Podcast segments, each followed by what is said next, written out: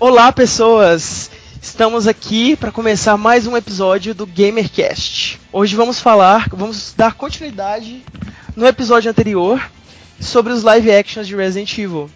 Nós paramos no Resident Evil 3, Extinção, e agora a gente vai dar continuidade no, no filme 4 e 5. Estou aqui com Danilo. Olá, pessoal. Bom dia, boa tarde, boa noite. E com o Ângelo. Hello, it's me. Nossa, quando eu começo, quando eu empolgo, vocês ficam super bad. Não, ele que foi na, pra Adélia, eu só falei bom dia, boa tarde, boa noite. Eu sempre falo isso pro pessoal. Ah, porque, porque vai... fa falar, de, falar desses filmes dá uma depressão, né, gente? Né? Ah, na minha opinião, agora começa a melhorar um pouco mais. É, melhorar? Você tem certeza? Eu acho, porque o pior, o pior a gente deixou para trás. O pior é o terceiro, a gente já, já passou por ele. É, mas fica meio difícil com o quarto e o quinto também nas inconsistências da história que a gente vai vendo, vai conversar aí ao longo do podcast. E não se esqueça que você também pode participar enviando um e-mail pra gente em contato@gameover.com.br. Se você está aí usando seu 3G ouvindo esse podcast, não faça isso, faça um download em casa, no seu Wi-Fi bonitinho, coloca no seu celular, depois você ouvir no trabalho, ouvir enquanto você está lá no trabalho mesmo, ou nem indo para o trabalho, para você escutar depois. Nós temos essa disponibilidade de, de download para vocês. E o que, só para relembrar um pouco o que foi falado no podcast anterior, a gente falou da questão da história dos três filmes e todos os pontos que não batiam, que acabavam ficando é, inverossímil, não sei, usei essa palavra porque eu achei difícil. E aí a, hoje a gente vai dar Nossa, a continuidade. Eu sou super culta. Mas de primeiro. Mas. Não, deixa, eu ia falar um negócio. Tchau. Quebrei, quebrei o clima, sorry, foi mal. Não, é que de primeira, assim, pareceu que você falou puta. Aí eu entendi. Também, puta. né? Então, deu pra... eu entendi Pode... puta não. também. Eu entendi puta. Não, não entendeu? Você não entendeu isso? Aí ah, eu entendi. Puta, puta C-U-L-T-A. Meu cérebro ele demorou um pouquinho para poder é, processar. processar a palavra. Mas enfim, sem mais delongas, vamos começar é, mais essa edição do GamerCast especial aí dos live action do Resident Evil.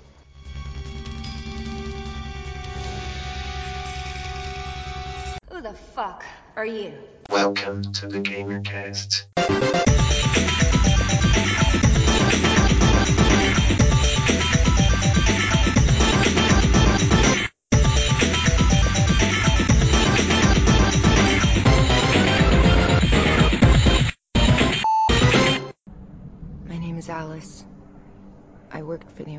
Corporation in a secret laboratory developing experimental viral weaponry.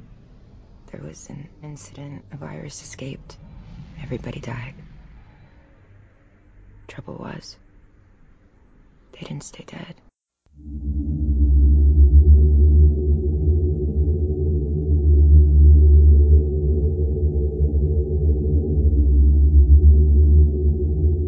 Bem, pessoal, é, como falamos no começo, no último episódio do GamerCast nós falamos sobre Resident Evil 1, 2, 3, os filmes, e nós terminamos de uma forma extremamente desanimada porque o terceiro filme é horrível. Vamos começar agora falando sobre Resident Evil 4, O Recomeço, ou Afterlife é, em inglês, que eu gosto bastante, eu já deixo antecipado. Eu acho que a partir desse momento os filmes começam a ficar bem mais interessantes. Sei que o Marcos e o Ângelo não exatamente concordam comigo, mas eu acho que esses filmes vão, numa direção melhor que os filmes anteriores, principalmente que o terceiro. É, e o interessante também desse quarto filme é que o Paul Anderson ele retoma a direção então ele começa a fazer as coisas mais do jeito dele. Não que ele não tenha feito nos outros filmes, mas o diretor é que ele acaba é, escolhendo o ritmo que o filme toma quando ele quando a, a, pessoa fica na direção.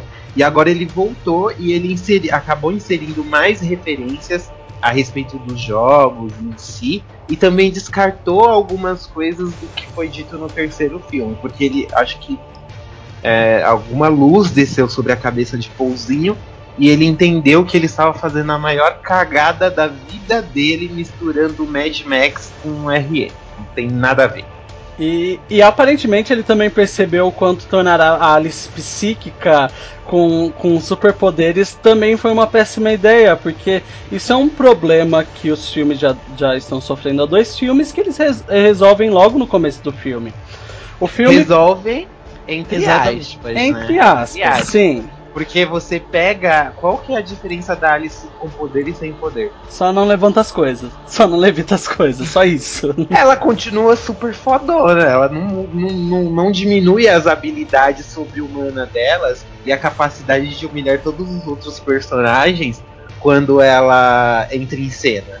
A única coisa é que ela não dilata mais a pupila. Só isso. Ela continua, ela continua dando close, né? Porque acho que a, a principal habilidade dela é dar close. Sim, é fazer uma né? pose e olhar pra câmera com cara de mal com aquela sobrancelha perfeita e Ai, aquela sim. pele sedosa que o apocalipse zumbi do Resident é o apocalipse que eu quero participar, para ter aquela pele, aquele cabelo, aquela cutis maravilhosa do apocalipse do Resident Evil. Bom, a gente vocês falaram de de perder os poderes, né? Logo no começo do filme ela perde. E eu, eu sempre, toda vez que eu assisto esse filme, eu já assisti ele algumas vezes. Porque sempre que algum amigo meu me chama para assistir alguma coisa, ou, ou eu chego na casa de alguém e tá passando um pedaço. Então, assim, eu, eu já, esse eu conheço um pouco melhor. Aquela Mentira, cena... você que sugere. Você que sugere o filme. Você vai, já, vai nossa, dar uma de jamais. hater e você mais você, você é tipo, ah, vamos não, assistir Resident Evil 4, gente. Não, gente, não, não, não é isso que acontece. É, então, assim, eu já assisti principalmente o começo dele várias vezes, várias vezes. E eu acho muito zoada a, inter a interpretação é, daquele trecho no começo, quando ela perde os poderes. Eu, eu acho muito ruim, eu acho, tipo, muito zoado. Parece que eles estão fazendo uma paródia. Não sei se vocês tiveram essa impressão. Ela fala um negócio tipo assim: o Wesker tenta dar um tiro na, e vai dar um tiro nela. Ela fala assim: espera. Sabe? Tipo, oi, Aí ela olha para ele assim, aí dá um, dá um espaço de, de tempo até a próxima fala, e, eu acho, nossa, muito zoado. Assistam e, e vejam se vocês concordam comigo. É, a atuação ouvindo. dela deu uma decaída. Nesse e no quinto filme, virou uma coisa bem canastrona, sabe? Parou de se levar tanto a sério como era levado no, nos três primeiros filmes. Aí virou uma coisa mais por diversão mesmo. Ali você vai chegar, vai chutar bundas e já era. É. O, explicando para vocês, pessoal, é, esse filme começa é, com a Alice e as clones dela, porque no, te, no final do terceiro filme ela acorda todas as clones dela é, que estavam na base secreta da Umbrella e eles decidem invadir a base da Umbrella de Tóquio. Uh, e basicamente lá é onde está o Wesker. Uh, e durante um monte de cenas de ação extremamente absurdas e não tão legais assim, o Wesker consegue ir lá e ativar uma bomba termonuclear que destrói toda a base da Umbrella e, consequentemente, todos os clones da, da, da Alice e Tóquio inteira. Mas dentro do, da, uh, dentro do jatinho que o, o jatinho que o Wesker uh, foge, o jet, jatinho de, da Mulher Maravilha, é, tá a Alice original, porque é, só é, ela conseguiu se infiltrar lá. E o Wesker sabe disso, porque é o Wesker. O Wesker tem tem a armadura de enredo, tipo, tudo que for conveniente pro enredo do Wesker vai acontecer. e ele, ele é presente, né? Sim, ele percebeu isso e ele injeta a Alice com um antivírus nela que tira todos os poderes psíquicos dela, ou poderes enfim, de ficar levantando as pessoas ou matando as pessoas à distância. Uh, inclusive a, a, a Alice, é, que é nessa cena, inclusive, que ela fala assim: espere, Aí dá um tempo. ela, obrigado por me tornar humana. Aí nisso. Ai, sim. E, isso. É exatamente essa parte. Ah, é muito trash, gente. ela não é uma parte muito boa. Mas ela agradece isso e logo em seguida bate o, o avião. Então, tipo, obrigado por, por eu morrer, é isso que ela quis dizer? Alguma e coisa quem assim? sai de lá. e- Não, e fora que. Outra coisa que não faz sentido. Por que esse avião caiu? Ah, Por qual motivo, razão, causa, circunstância esse avião caiu? Não tem um piloto Eles- automático? Não tem nada. Né? Eles o estavam brigando lá e o Wesker pra. O Wesker raciocinar. simplesmente levanta pra brigar, ele sabe que tem que pilotar o avião e ele larga o controle lá sabendo que vai cair. E mais uma coisa, fala igual o tio do Jack Chan agora. Mais uma coisa, o quem que sai de lá andando e sem poder? Depois de, daquela explosão megalomaníaca que teve no avião. sim, Ah, o único poder que ela seja, manteve foi diferença. close, gente. Não tem diferença dela com poder e sem poder. Sim, e não só isso, mas tipo, uma, uma boa explicação pra isso do, do, do avião não ter piloto automático é a mesma explicação que a gente já descobriu, tipo, no segundo filme. A Umbrella não é muito boa em ser uma empresa mega poderosa. Eles conseguem construir um avião perfeito a jato, maravilhoso, que vai fugir da bomba termonuclear, mas eles esqueceram do piloto automático. Poxa, detalhe importante, Umbrella. Vamos melhorar aí. Vamos prestar atenção aí nessa super engenharia aí que vocês. Que dizem, né, que vocês fazem no começo do, do primeiro filme.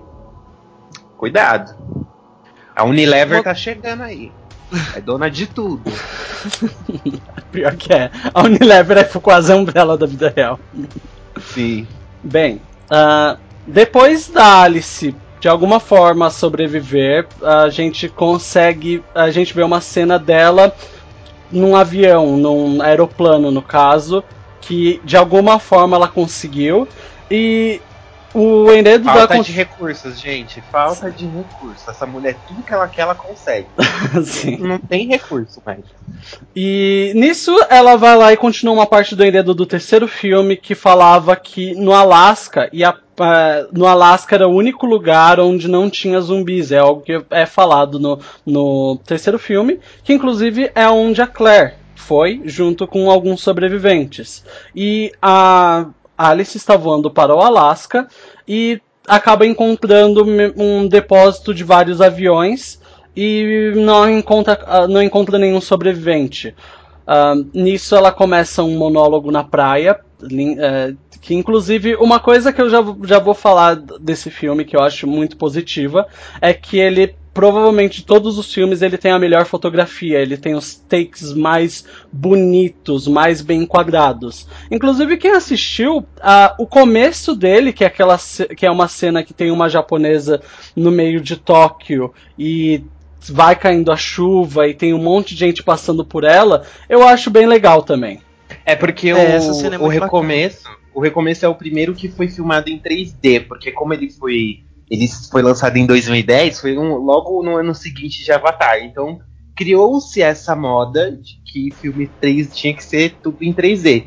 Então Uhum. o Paul Anderson ele até aument, o- utilizou as mesmas câmeras do que foi filmado o Avatar. Inclusive ele fez questão de colocar isso no trailer. Uhum. Que eu achei isso meio, tipo, meio depreciativo pro filme, mas ok. Ele colocou lá o, o name do James Cameron, falando que utilizou a mesma tecnologia dele. Mas enfim. E, e ele. Por isso que é tudo em câmera lenta. E um ponto positivo que o Danilo tava comentando agora desse filme. Quem assistiu ele no cinema assistiu um puta 3D. Uhum. As cenas desse filme em 3D, cara, a qualidade do filme despenca se você assistir em DVD, se você assistir na TV. Despenca. Se você. Olha, eu tenho inveja de quem assistiu esse filme em IMAX, por exemplo, que é uma sala super, ultra, mega fodona que tem pouquíssimos cinemas aqui no Brasil. Mas, meu, é incrível. Eu assisti num 3D comum, num cinema comum na época, e é sensacional. É o melhor filme em 3D que eu assisti junto com Transformers 3 que foi o, os filmes em 3D que eu vi assim, que foi filmado mesmo em 3D. Porque muitos filmes são convertidos, né? Depois de pronto, eles lançam um tratamento lá e pá. diz que é 3D, mas na verdade, né, é só para aumentar o ingresso. É, pare parece mais camada de Photoshop do que 3D. É, exatamente. Bem, então já temos uma coisa pelo menos boa do filme. Apesar do enredo começar meio. Mais ou menos assim, uma coisa que dá para dizer que ele é provavelmente um dos mais bonitos de, de se assistir da série Resident Evil. Sim. E nessa cena da praia já, já começa aí uma confusão na linha do tempo. Por quê? Quando eles estão indo para Las Vegas no terceiro filme buscar recursos, é, eles estão com medo de que Las Vegas é uma cidade muito grande, mas enfim, lá no, no Resident Evil só tem uma rua. não sei, eles, a verba não dava para construir mais do que uma rua da cidade, mas ok. Uhum. E aí eles estavam com medo que lá tivesse muito zumbi, só que quando eles chegaram lá não tinha nada. E tava tudo coberto de areia. Aí a Alice comenta: faz cinco anos e por isso nem tinha ninguém lá para evitar que o deserto tomasse conta de novo. Porque, pra quem não sabe, Las Vegas fica no meio do deserto. No começo do filme, quando passa esse prólogo da, da, da japonesa no meio da rua, aí depois ela é mordida, se passam quatro anos, certo? Aí já vai pra parte em que ela tava lá no. Na, no ataque da Umbrella, que tem toda aquela cena lá dos clones, enfim. Ok. Aí se passam seis meses ou alguns meses depois até ela chegar no Alasca onde a Claire estava. Lá ela encontra a Claire com aquele dispositivo no peito, que ela foi a única que conseguiu fugir, a Umbrella deixou pra lá, não sei porquê. Porque se ela é uma prisioneira que eles dizem que é conhecida por saber dos poderes da Umbrella, não sei porque eles simplesmente colocaram um negócio no peito dela e deixaram ela lá. E pegando esse trajeto que a Alice fez até o Alasca, que passou vários meses, a mulher ficou lá seis meses sem memória. Como que essa mulher comeu, velho? E outra, não tem um, não tem um, um dispositivo de localização nessa porra dessa aranha no peito pra eles irem lá buscar ela? Não faz sentido algum, velho. Ela ficou seis meses sozinha naquela praia do inferno, sendo que tinham se passado cinco anos naquela época do deserto. Aí no começo do filme fala que é quatro. Aí você já, você já se perde, você não sabe mais aonde está né, nessa linha do tempo do Resident Evil. Aproveitando que você citou a Claire, é, eu acho bom tipo pontuar que esse filme é tem muita coisa chupada de Resident Evil 5, o jogo. Tem muita coisa que eles deram tipo Ctrl C, Ctrl V. Esse, o dispositivo no peito da Claire é exatamente o mesmo dispositivo que a Jill usa no, no jogo, quando a Jill tá sob controle do Wesker. Assim, gente, acho que a gente já pode dar spoiler, né, de Resident 5. Tem aí o que uns 7, ah, 8 anos que foi lançado. Com certeza a gente já pode já. dar spoiler. É. Já pode. então, é, é, o mesmo dispositivo. E, e aí é o primeiro sinal de que vão ter várias coisas Ctrl-C, Ctrl-V de Resident Evil 5. Só pra avisar, gente, é, é, gritante isso. A gente, a gente vai apontando para você, mas esse é. filme tem muitas referências. É quase você jogar meio que Resident Evil 5 algumas coisas. Tanto que esse é, lembram que a gente citou no podcast passado que o terceiro filme se promoveu dizendo que seria o último. Então, esse quarto filme, quando ele foi confirmado, ele levou muita gente pro cinema. Ele foi a maior bilheteria dos quatro filmes até então. E o, até o quinto filme não conseguiu superar o quarto. Mas é porque aquilo lá que eu falei. O 3D dele é muito bom. Então ele impressionava mesmo no cinema. Foi uma coisa que o Paul Anderson soube trabalhar esses elementos. Mas, né, de resto, conforme você está acompanhando aqui com a gente, não faz muito sentido aí algumas coisas. Mas ok, continue, Danilo, contando, acompanhando o enredo do filme. Bem, depois que a Alice vai para essa praia e descobre a Claire lá que estava sob controle da Umbrella ou alguma coisa assim, a Alice, a Claire perdeu a memória. E nisso eles decidem ir juntos para uns. Eu não me lembro exatamente por que, que eles vão, mas eles vão para Los Angeles, se eu não me engano. E lá. É, eles, eles, descem, a, eles descem a costa procurando por sobreviventes. Ah, e sim. detalhe, Claire está sem memória por causa que aquele dispositivo injetou uma droga nela. Sim, é, o dispositivo elimina sua memória uh, e, sabe, depois você acaba recuperando. Guardem bem essa informação, vai ser muito importante pro próximo filme. Uh, principalmente nessa questão de inconsistência. E eles acabam, como o Ângelo falou, eles acabam indo pela, co pela costa, Los Angeles, para tentar encontrar mais sei lá, mais alguma coisa, sobreviventes, algo assim. Uh, e nisso, eles acabam encontrando num shopping. Uh, não, shopping não, uma prisão, é um sinal. Tá confundindo o filme, esse é, é Madrugada do esse, esse, é outro filme, né? Esse é outro filme de zumbi.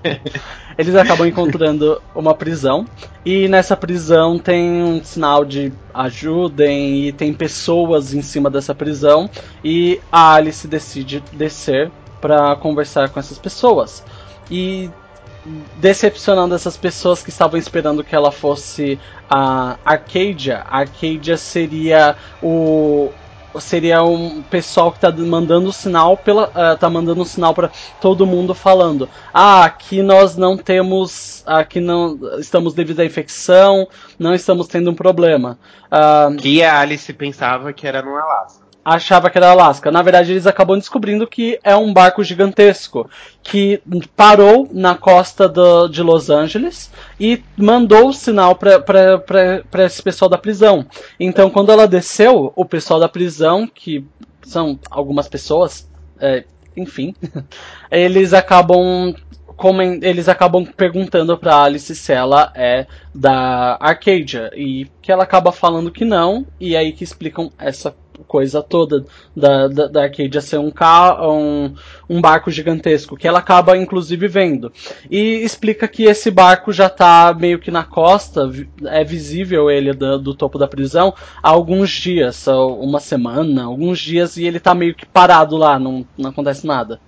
Detalhe que Alice novamente dá foda-se que meu sangue pode ser a cura e eu vou procurar sobreviventes. Eu não quero curar a infecção, só quero, tipo, só sobreviventes. Amigos. Bem Amigo coerente, né? Sim.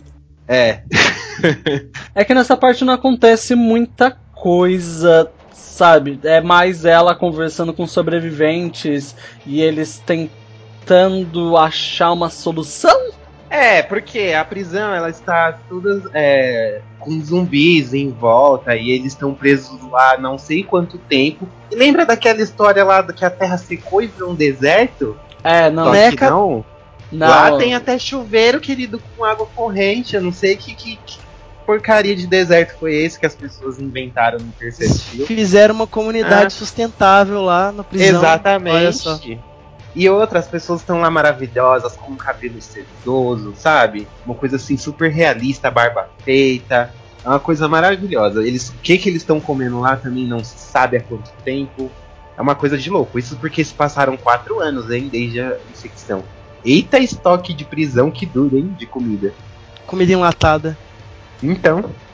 Basicamente, essa, essa parte é a Alice conversando com sobreviventes. A maioria deles é irrelevante, então eu não vou entrar em muitos detalhes com ele. Mas eles ah, acabam. Só tá lá pra morrer mesmo. É, o que dá para descobrir é que, tipo, tem um que é o Luther, alguma coisa assim. Que ele é.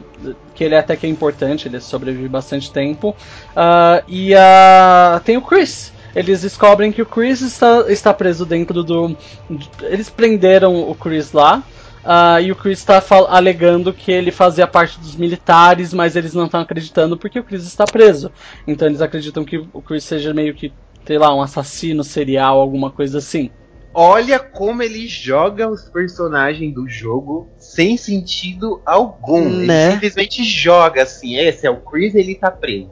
E ele trabalhava numa prisão. O que, que é isso? É, aí a Claire. É a Claire não lembra dele porque ela tá sem memória, né? E, e o Chris se lembra. Aí o, o Chris chega tipo, Claire, é você? Aí a Claire fica tipo, me solta, eu não sei quem que é você e tal.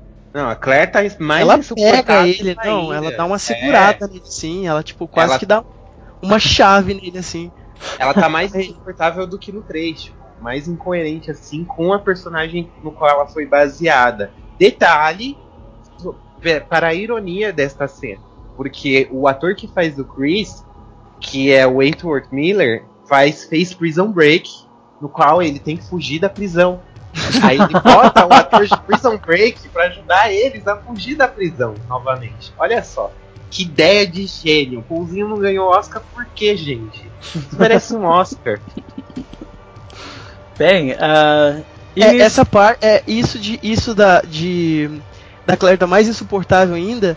Parece que eles conseguiram descaracterizar mais ainda os personagens. Porque o Chris, Mas... ele não me lembra em nada, em nada. O, nem o Chris dos primeiros jogos.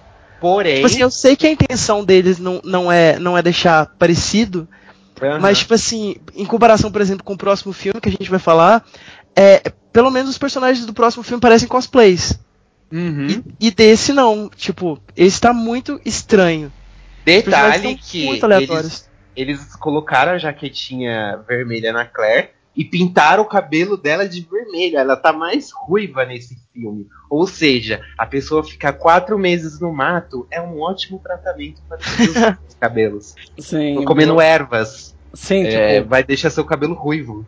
Tipo, ela ficou mais ruiva quando na verdade ela deveria, tipo. E o cabelo dela tá ótimo, aliás. Como é que ela cuidou desse cabelo? Parece que ela fez cauterização, tá tipo super lisinho. Não, o cabelo de todo mundo tá maravilhoso nesse filme. O Luther com a barba feita, careca. Tipo, Eu acho que meu, tinha um cabeleireiro preso na. Tinha um cabeleireiro na prisão também. Então. Aí o que que acontece? Lá eles descobrem que eles não estão seguros, porque os zumbis viraram tatus e começaram a cavar com concreto, exatamente, e estão entrando por baixo da prisão. É, então e... eles têm que sair de lá de alguma forma e dar uma solução lá, que tem um veículo lá, tipo um tanque de guerra, que eles poderiam entrar e ir até a Arcádia, porque o avião da Alice é aqueles tipo, teco-teco, é isso que chama, não sei. Que é, é só Seria duas, um aeroplano, ele, é, só, só cabe duas pessoas. Exato, aí eles tentam fazer isso, né? Só que começa a acontecer um monte de merda. Tem gente filha da puta ali no meio da prisão que tá lá para causar. E o avião é roubado enquanto. Né, outra coisa sem sentido nenhum é que o Executioner, acho que é assim que fala, sim, do Resident Evil 5, ele está presente neste filme, só que é como X-Men que é dito. E não faz sentido nenhum a presença dele ali, quem o enviou, da onde ele tirou aquele machado daquele tamanho, não faz sentido. No jogo, sim, existe uma justificativa para isso. Só que no filme, como o Paulzinho é uma pessoa que se preocupa com detalhe, que se preocupa com explicar para o, as pessoas, ele simplesmente ele colocou um cara gigante, encapuzado com um grande machado, batendo no portão da prisão para derrubar, e é isso aí. Você assiste e aceita aquilo como se fosse a coisa mais coerente no mundo. Eu sei que a história do filme é super forçada, mas é um absurdo ainda maior ele colocar esse tipo de coisa no filme. É, o, como eu tinha comentado, o, o, esse filme ele, ele, é muito. tem muita coisa que é chupada do, do Resident 5. Inclusive cenas, cenas mais futuras são idênticas, praticamente idênticas às cenas que tem no jogo. E, e, e, a forma com que o Executioner foi, foi inserido no filme é muito aleatório. Sim. Não é, é tipo assim, você vê e você fica assim. Aparece um monte de interrogação assim na sua cara. Ah, tipo, não, não só isso, que? mas. Não só isso, mas os zumbis tatus são zumbis da Resident Evil 5. Eles Sim, têm aquele negócio na boca. Que... né? Isso, eles têm aqueles negócios na boca. Tipo, da onde surgiu aquilo? É uma evolução do zumbi normal. Todo zumbi normal vai virar um zumbi tatu que, que solta o um negócio pela boca? Como é, é isso aí até que é compreensível até certo ponto, porque no cada jogo tem um vírus diferente. Então, é, isso Sim. ia ficar muito complexo de ser apresentado no cinema. Então eles só pregaram as mutações que cada, em cada jogo os zumbis sofrem e inseriram no filme. Isso aí até certo ponto faz sentido. Por isso que não tem esse monte de explicação. Isso daí dá pra gente entender como uma mutação do T-vírus. Como, como eles estão há muito tempo infectados, aqueles mortos lá, então eles sofreram esse tipo de mutação e acabou virando isso. Mas nada justifica o estatuto. Nada o, justifica o, eles cavarem concreto. É que aquele, aquela paradinha que sai da boca deles é, uma, é um parasita, né? Na, na, na timeline dos jogos. É uma plagas, Sim, né? Mas, plagas. Mas eles Sim. nunca. E... Eles nunca. É, eu concordo com o Angelo nisso que eles nunca iam conseguir explicar eles nunca, isso. É, exatamente. E, e, e, fica tudo subentendido como se fosse uma evolução dos vírus, né? Inclusive, gente, o Wesker tem uma plaga. Deu spoiler? É. Spoiler assim do, do, do, do filme, assim? Ah, a gente tá dando todos os é, a gente já tá destruindo o filme mesmo. Ó, um ponto, outro ponto positivo do filme. Tem um tem uma, uma, uma cena que eu achei incrível. Gente, essa cena em 3D, se você tem esse filme em Blu-ray ou quer procurar ele em Blu-ray 3D, cara, essa cena é fantástica, que é a cena dos chuveiros. Hum, em que é o, verdade. o X-Men, um... ele entra lá no banheiro e ataca. Jill não brilha por um minuto e meio. Ó, Jill não, a Alice, no caso, ela para de brilhar assim por um minuto e meio, que ela fica lá desmaiada, igual Juliana tem o óculos. E aí o, o filme faz uma referência a Resident Evil Code Veronica de novo. Uh, Exato. Porque a Claire ela começa a correr nos chuveiros e o Executioner começa a bater o, o machado de um lado pro outro, que nem a cena do Steve na, na Code Veronica. Exato, eu achei sensacional essa cena. Vamos colocar palmas aqui para essa cena. Recomeço que é muito legal.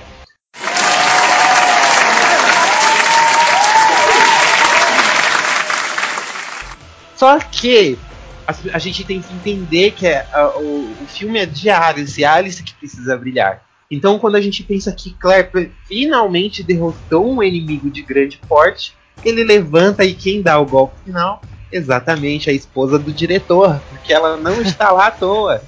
E ela estraga mais uma vez o brilho de um personagem do jogo, mesmo que seja um personagem só por nome.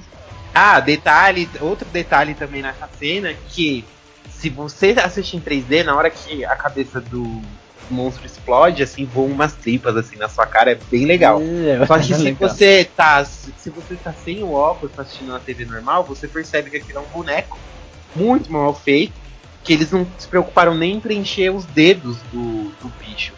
Tanto que eles só colocam luvas vazias no boneco, no boneco e quando ele cai, o, os dedos da luva mexe, assim, vazio, sabe? Não tem nada. Sim, eu sei.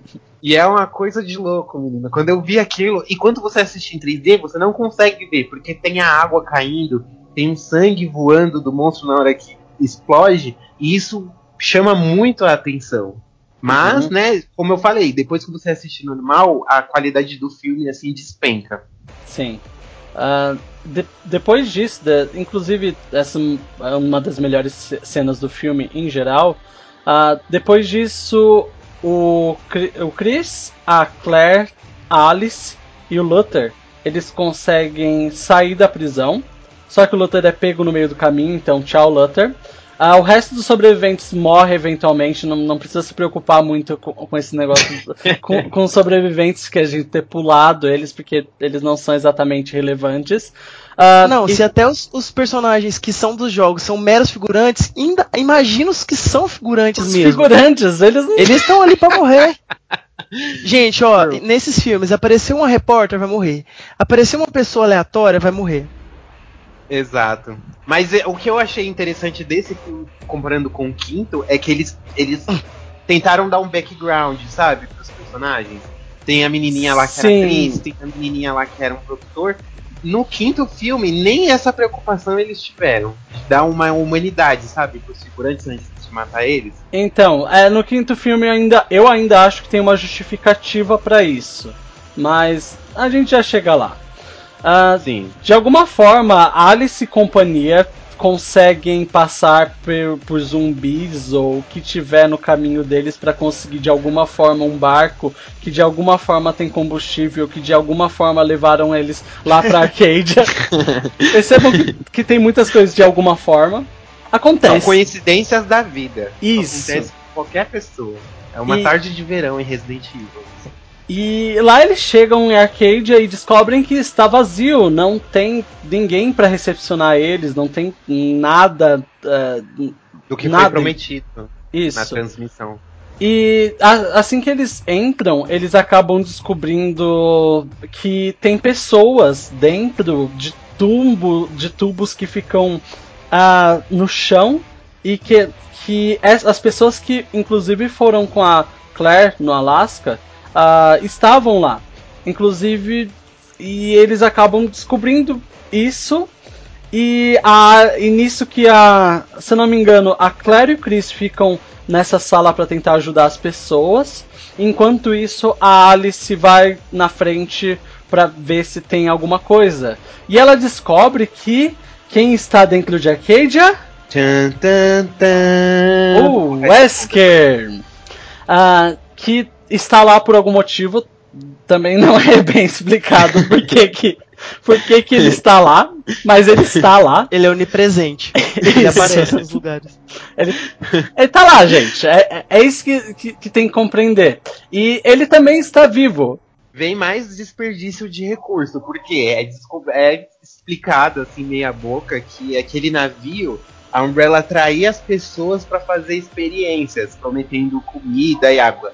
Fazer experiência do quê? O mundo já acabou. Vocês têm, que, vocês têm que arrumar a merda que vocês fizeram, não tem que ficar capturando pessoa para gastar recurso. Para com isso. É uma história super sem sentido, uma desculpa esfarrapada. E o que, que acontece com o Sr. Wesker? Por como ele morreu, né? Ele tinha poder, Alice não, Alice sai de lá intacta, ok? E o, como o Wesker estava infectado, ele é trazido de volta à vida pelo vírus. Só que como ele não tem o mesmo DNA que a Alice, que é a única que conseguiu a se unir ao vírus a nível celular, né, como eles falam nos filmes, o Wesker ele perdeu o controle é, do corpo dele e para manter esse equilíbrio no DNA ele tem que ficar comendo as pessoas literalmente, comendo mesmo, não é aquela outra comida não. Tipo, Comer tipo a- Kirby. Uma referência a Kirby. Boa referência. Ok. Ele vai comer ela, apertar pra baixo, aí vai aparecer onde Alice. que vai aparecer nele. Uma estrelinha assim. Alice. É. Stars. Aparece dois facão assim. Aquela roupinha A clássica. roupinha preta, Um olho, um olho com o logo da Umbrella. exato. Aí ele vai virar a Alice, uma fazendo referência a outros jogos. Resident Evil também. Só que Chris e Claire chegam na hora pra acabar com a festa lá. E Alice faz mais uma pose canastrona em que ela fala pro Wesker que é um plano muito inteligente, só que ela não está no menu. Né? Tipo, palmas pra essa fala, que essa foi a melhor linha de diálogo do filme inteiro.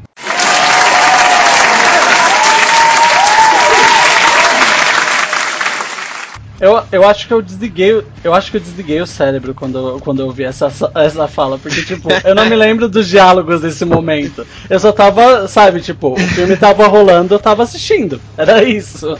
Por isso que eu falo É, que eu acho esse filme, apesar dele ser um dos menos piores, ele parece que é uma paródia de tão tosco que são algumas situações que existentes nesse, no enredo. Essa é uma das coisas que mais me incomodou. Que nem eu falei, que nem eu tinha citado na edição anterior, até o terceiro filme é, havia um propósito, sabe? Dela ainda lá, de ainda acontecer aquilo tudo. A partir do quarto, esse propósito se perde. Não tem por que tá acontecendo tudo aquilo, sabe? Não tem um objetivo profundo, um objetivo que faça sentido. Pra, ter, pra eles estarem capturando pessoas, pra Alice ainda tá procurando um monte de sobreviventes, sabe? E não tá procurando a cura. Não, não faz sentido. E aí acontece nessa cena, ou- outra cena muito legal também do filme, que eles chupinharam de Resident Evil 5, em que Claire, no é, uma batalha entre Chris, Sheva e o Wesker, só que no caso a Claire no filme faz o papel, o papel da Sheva. E é o- a mesma e é luta ali. idêntico. Sim, é, colo- é basicamente idêntico. Coloca uma do lado da outra, são as mesmas. Até o mesmo tempo, o mesmo timing das coisas acontecendo. Sim, é incrível. E eu gostei dessa cena, eu acho que ficou muito legal. Foi o ápice do filme. Tanto que você vê Chris e Claire se esforçando, cara. Você vê Chris e Claire lutando pra poder matar o Wesker. Alice destrói ele com um tiro. Sério, um tiro. Ela dá um tiro nele de escopeta, ok? E ele cai. Enquanto Chris e Claire tipo, se fuderam ali de lutar. Foram jogados dentro dos tubos do Code Verônica e, e- e não conseguiram. Bem, é. Alice. É Alice. A gente já estabeleceu Não, a- uns a- quatro A filmes forma que. que... ela matou. A forma que ela matou o Wesker foi muito ridícula. Ela simplesmente. Ele simplesmente sai um, um treco da boca dele, escrotíssimo. E é- ele, ele fica parado na frente dele e ela dá um tiro. Simplesmente assim. cadê os superpoderes? Cadê o desviamento das balas? Tipo, cadê, velho? Ele, Ele, ele, ele, desviou de ele tudo, da- menos. da Claire e do Chris, só. Isso, mas da Ela- Alice não. Ele fala assim, ah, não. Ela, ela, Ninguém- ela dá close, o poder dela dá close me, me afeta. Ele não consegue esquivar. Exatamente. Então aí no, no fim do filme, né, o Wesker eh, tenta sair de lá de novo do navio, que ele se regenerou novamente. Spoiler, E- ele sobrevive. Spoiler, spoiler. Ele se regenera novamente por causa do T-Vírus e ele tenta sair e fazer a mesma coisa que ele fez com o Tóquio. Só que a Alice já tinha sido mais espertinha e dos 30 jatos que tinha lá, ela colocou justamente no que o Wesker ia pegar. Que era assim, além de dar close, ela, ela previu o futuro também. E a bomba explode do, no, com o Wesker lá dentro e tal. E aí você acha que acabou o filme, só que não. Aí, como a Umbrella é uma empresa que está precisando muito de recurso, ela manda mais de 100 helicópteros para poder Pra matar todo pegar um mundo. navio com três pessoas armadas e o resto todo mundo parecendo que saiu do filme do nosso lar. Do lado do Chico Xavier. Mas aí, ok, aí no, depois, e tem uma cena pós-crédito também, que depois da cagada de ir pra, pra trilogia de Eragon, a Sienna Glory volta a interpretar Jill Valentine, ela está com a mesma roupa de Resident Evil 5 e com um dispositivo no peito falando que é pra matar todo mundo, não é pra deixar nenhum sobrevivente. Por quê? Porque eles estão precisando de recursos. Então eles querem desperdiçar mais. Mas ok, até aí tudo bem. E termina o quarto filme dessa forma linda, dessa forma maravilhosa, essa forma intrigante, que deixa a gente, nossa, super empolgado pro próximo. Agora vamos ao veredito. O que vocês acharam do quarto filme em comparação dos outros? Eu tenho Eu que acho- admitir. Ah, Eu tenho que admitir uma coisa. Esse é meu segundo filme favorito da série. Eu sei que o enredo dele é extremamente idiota. É, tipo, muito desliga o cérebro. Mas ele é um dos mais divertidos de todos. Ele é um filme gostoso de assistir. Um filme de ação gostoso de assistir. Se você é, vai lá e ignora esses detalhes, é, esses grandes detalhes do enredo em geral, e só assiste, aproveita as cenas, porque as cenas são muito boas, como o Ângelo já falou, como eu já falei, as cenas são muito boas. Ah, você aprove- o filme é até que muito bom. Eu me diverti muito assistindo ele. O veredito, Marcos. Bom, eu acho que a melhor coisa desse filme é a roupa do Wesker. Eu acho que Acho a que melhor isso- coisa do filme é o Wesker. Vem em mim o Wesker. Quero esse Wesker pra mim, ok? Eu acho, eu acho que a roupa dele ficou muito, muito igualzinha do jogo. Tipo assim, pelo menos isso eles copiaram muito bem. Mas isso É. desde o segundo filme, uma coisa que eles sabem fazer é cosplay. Sim. É. Não, mas no terceiro ficou bem zoado, né? Tipo, eu achei no terceiro ficou bem ruim, assim, as cópias. Mas é, eu continuo não achando o filme bom, por N motivos. Mas ele, ele realmente não é um filme. Ele não é um filme que você não. que você fica, tipo, assistindo assim, louco pra acabar logo. Quer dizer, eu, eu assisto querendo que ele acabe logo, mas menos do que o 3, por exemplo. Então, o O 3 três parece é que é, sei lá, infinito. Parece que é tipo o Titanic dos Resident Evil, sabe? O Quatro 3 você horas. reza, você reza pra acabar logo. É, de todos, eu também eu concordo com o Danilo. Ele é o, ele é o segundo menos pior, assim. E, Ângelo, o que você acha do, do, do quarto filme? Olha, eu acho que ele tem as cenas de ação muito boas. Ele é lotado de referências dos jogos. Eu acho que o Paul Anderson ter voltado para a direção foi uma coisa boa. Só que o que ele entregou em direção de filme, ele deixou devendo muito em roteiro. Se você pega o roteiro do primeiro filme, do segundo, at- até do terceiro dá, ele se esforçou. Você vê que ele se esforça para dar uma profundidade naquela história, se esforça para mostrar uma vulnerabilidade muito grande da Alice. No quarto filme ficou uma coisa muito genérica, parece que foi um roteiro escrito da noite pro dia, que não teve preocupação nenhuma em dar algum detalhamento, sabe, pro telespectador. Quem é fã dos filmes vai adorar as referências. Fã dos filmes não. Quem é fã dos jogos vai adorar as referências. Quem gosta dos filmes vai achar super legal. Mas, como filme em si, ele é muito fraco. Ele é o mais fraco dos quatro. Hum, Então você. É... Então a opinião é: eu gosto do filme, eu ainda acho o segundo melhor. O mas Marcos... a história me decepcionou muito. Uhum. O Marcos ele detesta todos, mas esse é o segundo que é. ele menos detesta. E você, para você, esse é o pior em Heredo. Exatamente, esse é o hum. pior em história. Ok. Uh, curiosidades sobre esse filme? Curiosidades sobre Resident Evil Recomeço. Havia um rumor insuportável em 2009 que o, o ator de Supernatural, Jason, Jason Eccles, não sei falar o nome dele, ele ia interpretar o Leon nesse filme. Eu Esse rumor ele ficou muito tempo na internet, já tava irritando e era uma coisa que tava na cara que não ia acontecer, sabe? É. E outra curiosidade é que a Ellie Larter, ela perdeu filmagem de vários episódios da série Heroes, que é a quarta temporada de Heroes, que foi a última antes de ser cancelada, também estava sendo gravada na mesma época do filme. E ela teve que perder vários episódios por estar gravando o filme, olha só. Ela já declarou o seu amor por Resident Evil, que é lógico que estava dando mais sucesso, né? Uhum. E, como eu disse, foi utilizado a mesma tecnologia 3D de Avatar para filmar. E durante as filmagens, a, acho que a Mila tomou bronca do marido nessa época, que ela acidentalmente atirou e destruiu uma câmera que custava 100 mil dólares. Porque as câmeras do. Como a tecnologia era nova, eles criaram a tecnologia do 3D mais profundo, assim, para filmar Avatar, então era muito recente. Então as câmeras eram gigantes e o pessoal, assim, no make off que você assiste, o pessoal fala que dava muito trabalho de mover, de pegar todos os ângulos que eles queriam. E a senhorita Mila, não sei o que aconteceu, acho que ela esqueceu que o tiro ia sair, eu não sei que tipo de bala que foi utilizada. E parece que naquela cena em que ela tira no, no X-Men, ela tirou na câmera. E acabou, né? Foi descontado do salário dela, não sei o que vocês acham. Ah, deve ter ficado tipo, ai, desculpa, o meu, amigo, meu marido paga pra mim. É um probleminha, é um probleminha, sabe? Ah, Mas não, isso gente. daí não é, é o dinheiro de. É o dinheiro do caldo de cana pra ela, do pastel, sabe? Sim. Que ela come no, no intervalo do filme.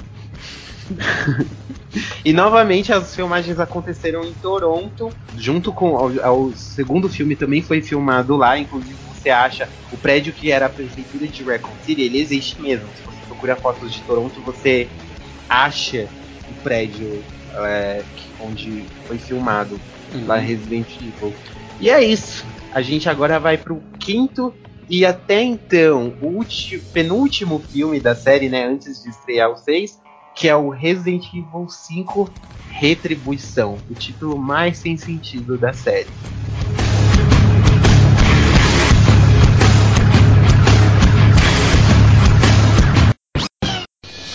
My name is Alice. I work for the Umbrella Corporation, the largest and most powerful commercial entity in the world.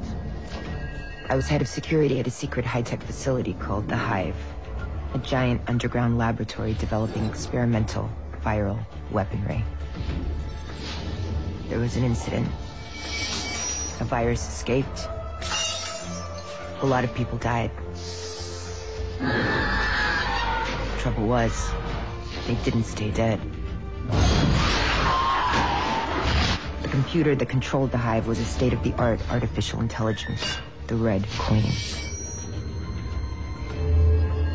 The Red Queen responded to the threat of the viral outbreak in an extreme way. She went homicidal. You're all going to die down here. The Red Queen attempted to kill everyone, whether they were infected or not. I managed to escape, but this was only the beginning.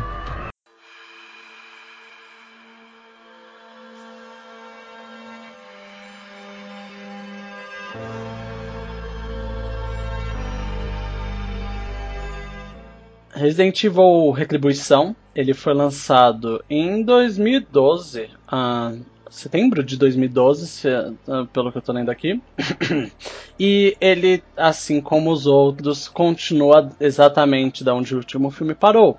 Ou seja, uh, na verdade ele começa de uma forma até interessante que ele vai colocando de câmera lenta, ao contrário, as cenas da invasão dos helicópteros da Umbrella coletando recursos em Arcádia. Coletando recursos é matando todo mundo. Matou. matou... Eu acho que é enrola... eu acho que essa cena se resume em enrolação. Enrolação de Não crédito. tem roteiro, não tem roteiro, não tem história pra contar. Então são tipo 3, 4 minutos só desse negócio voltando em câmera lenta, enquanto o filme em si acaba num piscar de olhos. Ba- Basicamente essa cena é só tipo matança, matança, matança. Alice faz cagada, atira no, atira na cabeça de- do, do cara do helicóptero que cai em cima dela, e ela cai na água lá meio Titanic. Na cena seguinte, ah, nós acabamos. Antes, antes, antes de você iniciar a, a cena seguinte, gostaria de contar um fato muito interessante, que foi um dos principais. É, uma das principais coisas que me decepcionou nesse filme. O trailer dele, ele dá uma esperança. Ele dá pra gente é, a entender que vai ser uma história profunda, vai ser uma história complexa. Tanto que, no trailer, Alice diz que tudo que ela viveu está sendo usado contra ela e que usaram o sangue dela para transformar o vírus é, para deixar o vírus mais forte. É fato que em nenhum momento é citado no filme, em nenhum momento isso é lembrado. E é uma, e é uma, uma frase importante do trailer. Porque se eles utilizaram, fizeram alguma experiência com o sangue dela que deixou é, o vírus mais forte, é algo que é super relevante para a história. E que também não faz sentido, porque eles estavam querendo uma cura. Não tem sentido a Umbrella agora querer deixar o vírus mais forte. Isso é uma puta babaquice sem sentido, que é o que a gente mais fala aqui. Mas continuando aí com, com a história, eu só queria deixar esse detalhe do Ai, trailer ah. aqui. Ai, Ângelo, é detalhes. Quem que você pega detalhes hoje em dia? É, Quem que você pega em de dedo, detalhe. hein? Ah, É, Só, só é um detalhe que muda completamente a história, mas assim, né? Não, não, não. Imagina, né? E prosseguindo, é, na cena seguinte aparece a Alice, na verdade de cabelo longo e numa cama, num, num- numa cama normal. E ela acorda e parece que tipo tudo que aconteceu dos filmes foi algum sonho dela. E ela vai saindo e ela tá casada com o Carlos, o Carlos do, do segundo filme, segundo terceiro filme, e eles têm uma filha juntos. E ela tem, sabe, ela tem a vida pacata de dona de casa, de, de cuidar da filha, ajudar o marido, coisas assim. Ah, e até então, ah, parece que oh, você não sabe se ela perdeu a memória, o que aconteceu, até que daqui a pouco um, aparece um zumbi que, que invade a casa dela e acaba atacando o ma- a o marido dela, e ela foge junto com a filha. Ah, nisso que ela foge com a filha da casa, ela tem, não é tão simples, ela tem um esforcinho pra fazer isso. Ela acaba eh, encontrando, ela acaba encontrando alguém que ajuda ela de carro. eh, o carro para pra, pra ajudar ela, que é a Rain do primeiro filme, que é a Michelle Rodrigues. E elas Gente, vão eu amei essa paródia, essa sátira que eles fizeram com todos os outros personagens que a Michelle Rodrigues já tinha interpretado. Porque ela é, sempre interpreta uma mulher muito forte, é, muito Badass, forte. É, com uma personalidade muito forte que, que atira e é séria. Uhum. Bocuda. Aquela mulher super habilidosa, e aí colocaram ela pra correr de salto alto, fazendo uma ativista que luta contra as armas. Uhum. No carro dela tem várias folhinhas verdes, assim, que ela até é ecologicamente correta, colada. Eu achei sensacional, essa ideia. E, e, tipo, ela, elas saem correndo e tentam entender o que tá acontecendo da situação, mas é, o carro acaba virando. Eu não me lembro exatamente por que, que o, carro, o carro acaba virando. E a Alice pega a filha dela. Detalhe, a filha dela é surda-muda. Ela só consegue se conversar por, por sinais e tal. Ela não é muda, ela é só surda. Ela é só Ela surda. é deficiente auditiva, só, Ah. porque ela consegue falar. Ok, ela é surda. E ela, eles, elas acabam correndo para uma outra casa, onde elas se escondem, mas a Alice res- eh, resolve eh, se esconder dentro de um armário. E aí a Alice resolve sair pra, pra afugentar os zumbis de, de longe da, da filha dela. Mas nisso, um dos zumbis é o marido dela, o Carlos Oliveira, que ataca ela e acaba jogando ela do, do alto da, da casa eh, na, do segundo andar da casa, é, fazendo com que ela caia e morra. Ela morre ali. Aí do nada a cena muda de novo, mostrando a Alice, mas dessa vez de cabelo curto, uh, numa sala branca com o formato da Umbrella. É, nessa cena a gente volta pra Alice original, em que ela está, adivinha, pelada! Uh! De novo! antes, antes da gente continuar a falar sobre, sobre o andamento do filme, é, eu queria comentar que eu acho esse começo a melhor parte do filme. Sim, porque... eu também. Sim. Porque eu acho que a, a Mila. Eu, eu tenho um pouquinho de birra da, com a Mila por causa da personagem. Eu sei que ela é uma boa atriz, mas eu não consigo assistir os outros filmes dela sem ficar meio com birrinha por causa da Alice. Só que nesse, nesse começo, quando ela interpreta uma outra versão da Alice, eu acho muito boa. Eu acho que ela fez uma interpretação muito boa. Ela chora, assim, sabe? Uhum, ela, tá, ela treme, ela tá, tá desesperada, assim. Então, assim, quando eu assisti esse filme, eu ela eu recuperei o, o, o respeito, assim, por ela. Uhum. Sim. E aí, no caso, voltando aqui da cena inicial, a Alice tá lá presa pelada novamente. Que uh. o Anderson tem fetiche em ver a Quer que todos né? vejam como a mulher dele é gostosa. Aí todo filme ela aparece nua. Eu acho que o quarto foi o único que ela não apareceu pelada. Eu vou tentar me lembrar de alguma cena do foi, quarto, quarto, mas aí eu... foi o único que ela não apareceu nua. Sim. E aí o que que acontece? A Jill aparece e começa a interrogar ela, falar que porque, porque perguntar por que, que ela se voltou contra a Umbrella e para quem ela trabalha. Faz sentido? Não muito. Não. Por quê? E o, a Alice fica tão preocupada. Um detalhe escroto dessa cena é que a Alice vê que ela tá com um dispositivo no peito e ela fica perguntando: Poxa, o que, que fizeram com você, cara? Não faz isso. Nossa, você tá fazendo eu achei isso. muito tosco também. Porque é, no é... jogo, a Jill ela está com a jaqueta fechada. Você só descobre o dispositivo mais tardar. No filme, eles fizeram questão de exibir isso desde o começo, mostrando pra Alice algo que ela já viu e ela já sabe o que faz. Então não tem por que a, a Alice estar tá tão confusa naquela cena. E ela só pergunta assim: ah, cadê o Chris e a Claire e os outros do navio? E esse foi o único momento dela de preocupação com os outros sobreviventes. Né? Eles não são citados assim em nenhum momento. Normalmente, pô, Anderson ele põe e tira a personagem assim, a torta e a direita, e ele não tá nem aí. O foda-se pra uma explicação. E enquanto, aí, o, a, depois dessa tortura psicológica que ele tenta fazer nela, não sei para quê. Depois você descobre o porquê, mas vamos chegar lá. E aí ó, cai o sistema lá, a rede, e, enfim, e sai uma roupinha de couro sadomasoquista colada que Alice bate o recorde e veste em 90 segundos.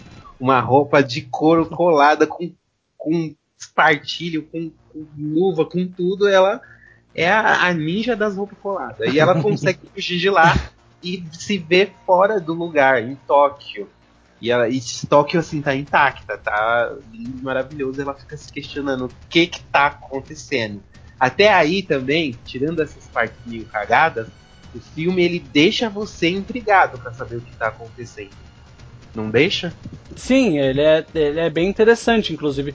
Isso, essa cena de Tóquio é exatamente a mesma cena do começo do quarto filme, só que com a Alice inserida lá no meio. Nisso que vai acontecer nessa cena do, da mesma forma, o zumbi, ao invés de atacar uma pessoa da rua, ele acaba atacando a Alice e do nada começam a aparecer vários zumbis em Tóquio e a Alice começa a mostrar como ela ficou normal desde o quarto filme. É, é sem poderes. Sem poderes nenhum, matando absolutamente todos os zumbis. Tipo, e fazendo manobras, ela tem tipo uma correntinha e ela joga a correntinha e atira e. né? e acerta os zumbis e ela começa meio que, enquanto vai matando os zumbis, fugir, mas ela acaba encontrando dentro de Tóquio um outro corredor branco que ela entra e dele também vem mais zumbis. Então, filme até então deixa entender que ela não está realmente em Tóquio, mas algum outro lugar.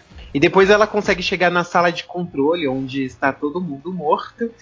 E lá que ela encontra Ada Wong, que está maravilhosa. Palmas para o cosplay da Ada Wong.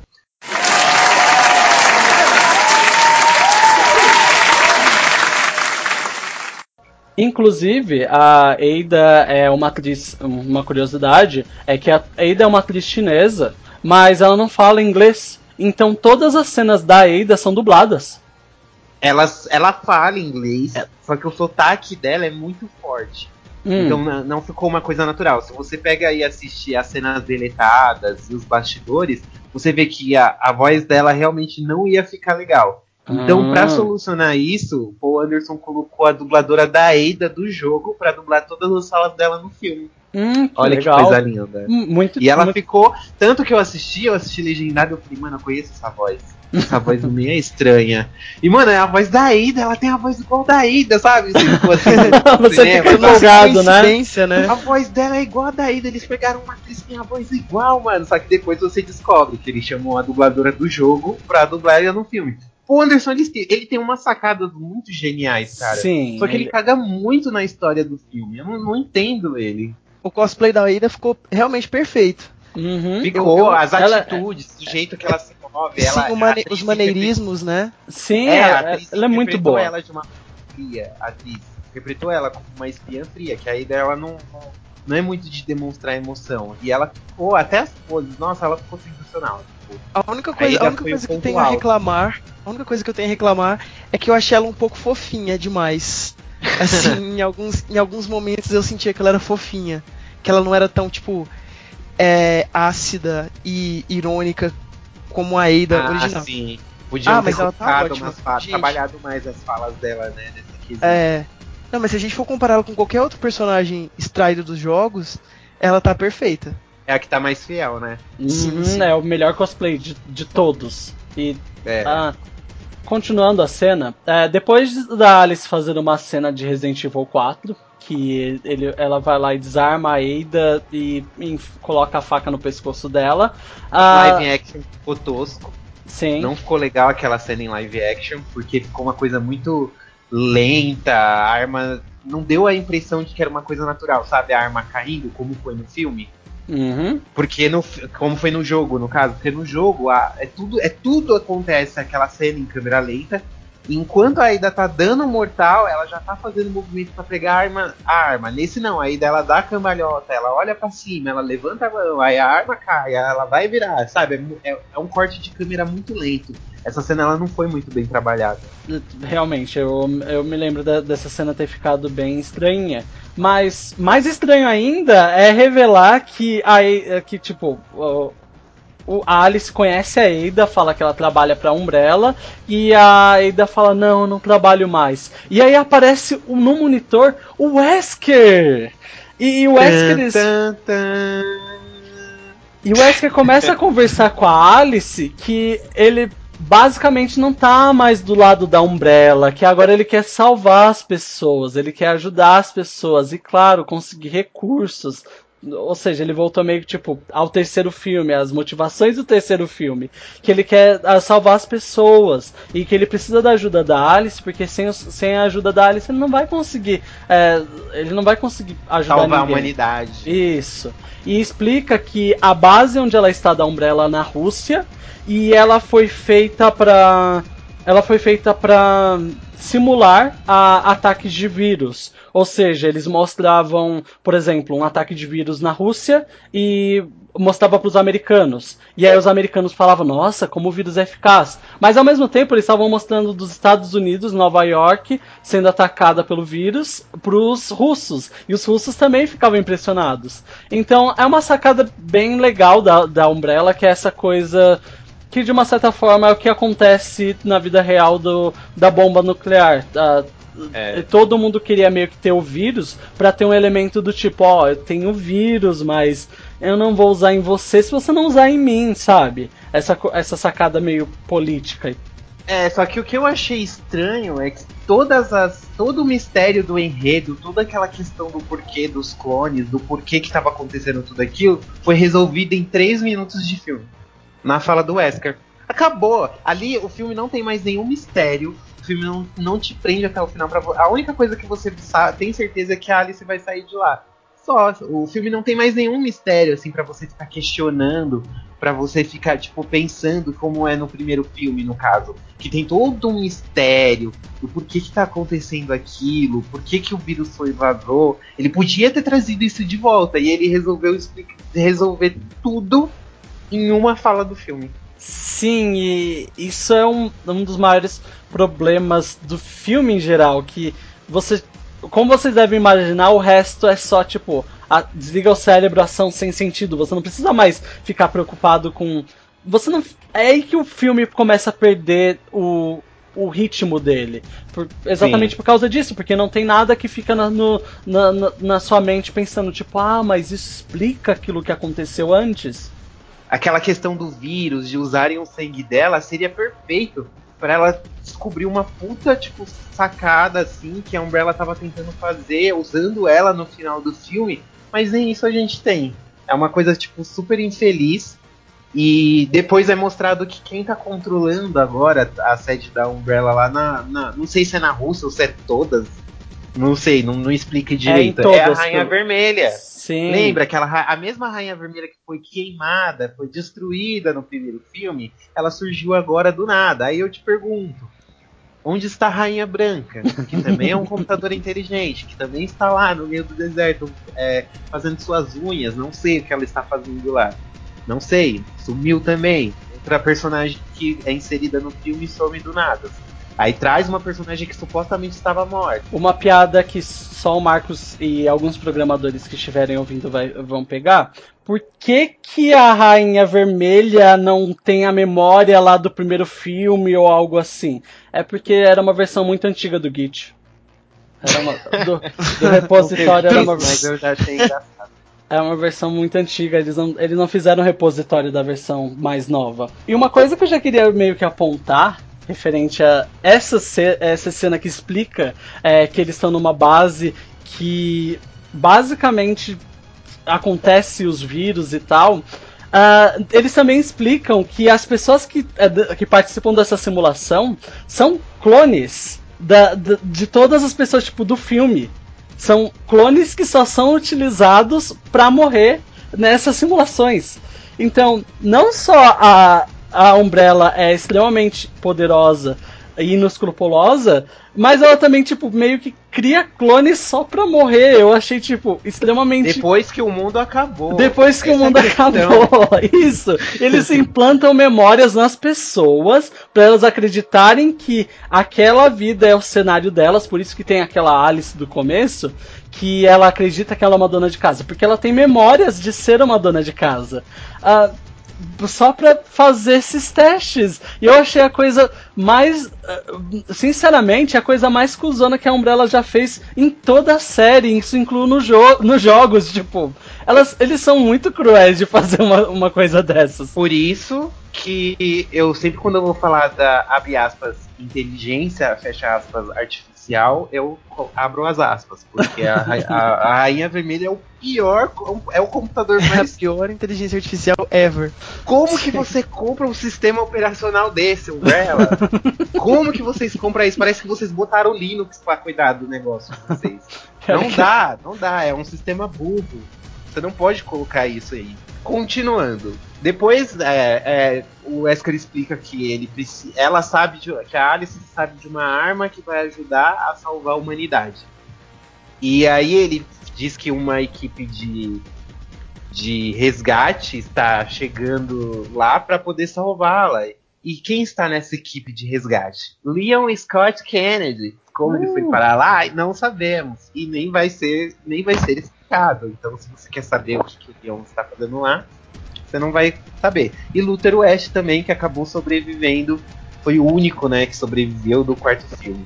Claire, ela pergunta da Claire do Chris pra Ada? Não. Ela, ela chega a perguntar. Ela não quer pra, mais saber disso. Ela chega a perguntar pra Jill, mas a Jill tá torturando não, ela, então, tipo, ela depois esquece. Ela é, toma o mesmo negócio de perda de memória do, do primeiro filme e esquece. Exatamente. Aí eles chegam até o distrito lá que simula Raccoon City. E eles encontram quem? A menina que, faz, que era filha da Alice, da Alice Clone. E adotam ela. Só um momento, você também esqueceu que tá o Barry. O Barry também está, Exatamente. tá- está Ah, na Barry, equipe. A versão magra e mais jovem do Barry. Ah, ele é, Exatamente. ele é E bonito. descaracterizada também, pra falar. Pra, É, ele é- pra- pra variar. Ele é descaracterizado, mas eu ainda acho o ator dele bonito. Só, só falando. Enfim, filha da- a filha da Alice aparece, é isso, Ângelo? Elas, elas esperam a menina arrumar a mochila lá pra ir embora. E aí, quando eles saem da casa, quem está lá na frente esperando? Jill Valentine, pronta pra dar uma surra em Alice e matá-la, junto com os personagens do Resident Evil 1. A Rain está lá, no caso, outro clone da Rain, não é aquele que é ativista, uma mais parecida com ela no primeiro filme.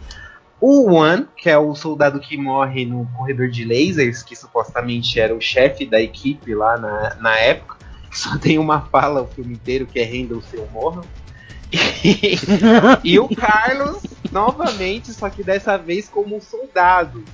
E a Alice não esboça nenhuma reação. Ela vê todas as pessoas lá que fizeram parte da vida dela na questão, assim, principalmente o Carlos, que ela chegou a ter um crush no Carlos Uhum. no terceiro filme eles dão um beijo, só que, né, o marido é o diretor e aí ele- o diretor acabou matando ele, eliminando o personagem. E ela não esboça nenhuma reação, ela reviu os, os amigos, os- as pessoas que eram super importantes pra ela e ela, tipo, ah, ok. Ah, ok. O máximo que Ela ela, fala fala assim, tá. Tem uma Ah, criança então- aqui, né? Ela fala, tem Vamos- criança aqui, porque a Rain já tava arrumando a arma já. Hum. Aí, ela não, aí a Rain fala, foda-se. Aí ela, nossa, você não mudou nada. Ela não te conheço, moça. Não te conheço. E é, acaba nisso. Aí começa um- mais um tiroteio insano. Ai, deixa eu fazer um comentário antes. A Jill, Diga. possuída, tem o mesmo carisma de um pedaço de tábua. Gente, ela é muito zoada. Muito nesse. Sei lá. Zoada. Eu acho que faltou um, um treinamento, né, Pra deixar ela ruim mesmo, com cara de ruim e atitudes ruins. Ela ficou forçada, ela. Ela, ela ficou toda. grrr, Tipo, ah, eu odeio a Alice, é, Umbrella. É, grrr." Exato. Aí nessa cena começa um tiroteio insano em que até o teto da casa cai e eles não param de atirar. Não sei o que eles estão vendo lá dentro. Literalmente, gente, assistam essa cena novamente. O teto da casa cai, não, não dá pra ver nada assim depois da porta, porque ficou tampado a casa e as pessoas continuam atirando. Inclusive Ada e Alice acertando todo mundo. É uma coisa de louco. Só que Alice, a acaba se sacrificando, ficando pra trás pra Alice e a menininha saírem. Só que há um revés na história. A Alice foi atingida, ela levou um tiro no- na costela, eu acho, não sei, e ela se- está sentindo dor. O que isso interfere nas habilidades dela? Nenhuma. Ela fica parando de vez em quando e, "Hum, hum, nossa, tá doendo. Mas ela consegue lutar, dar pirueta, fazer tudo isso e muito mais com uma bala alojada em seu corpo. Ou seja, Alice sem poderes ou com poderes, não há diferença. Novamente a gente ressalta isso aqui. Detalhe, a ela, se, ela vai embora pelo. Ela vai por baixo da casa e foge, é, mas a Alice não sabe disso. Ah, nisso, eles acabam se encontrando com o pessoal da equipe de Mos... Eles já, a Alice consegue fugir com a menina e eles vão pra a área de Moscou, onde eles têm que se encontrar com o. Eles têm que se encontrar com a outra equipe, que é a equipe do Leon, do Barry, do Luther, ah, que estão vindo se encontrar com eles. E o que que. E nisso que eles acabam se encontrando, eles acabam encontrando a Michelle Rodrigues de novo. Só que a Michelle Rodrigues é da versão do subúrbio lá da Alice que morreu salvando a filha. E ela fica toda tipo: Nossa, vo- você sobreviveu, que bom. Onde você achou essa roupa? Essa roupa. Ela fala onde você. Por que essa roupa sadomasoquista? É, tal? alguma Ela coisa assim. piadinha. Sim, e. Só que, ó, voltando um pouco, antes disso, a Alice e a Ada elas passam por Nova York, antes dela chegar lá no subúrbio. E quem tá lá? Dois X-Men. Ou seja, a Umbrella guarda aqueles caras com machado lá com Ah. armas biológicas. Isso não faz sentido nenhum, meu Deus, por favor.